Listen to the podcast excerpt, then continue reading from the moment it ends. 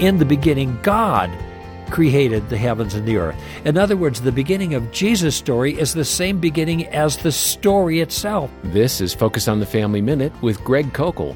That is, this person that's called the Word is the very same one that was there at the beginning making everything. And then later it says, He became flesh, He dwelt among us, and we beheld His glory as of the only begotten of the Father, full of grace and truth. In other words, God stepped down. And I want you to think about if you have children or grandchildren and they're scared, they're crying, they're in trouble, they're frightened, how would you comfort them? How would you meet their need if they were injured or they skinned their knee? Wouldn't you bow down a little bit? Wouldn't you get down low? Eye to eye. You get eye to eye. And this is exactly what God did. Hear more from Greg at familyminute.org.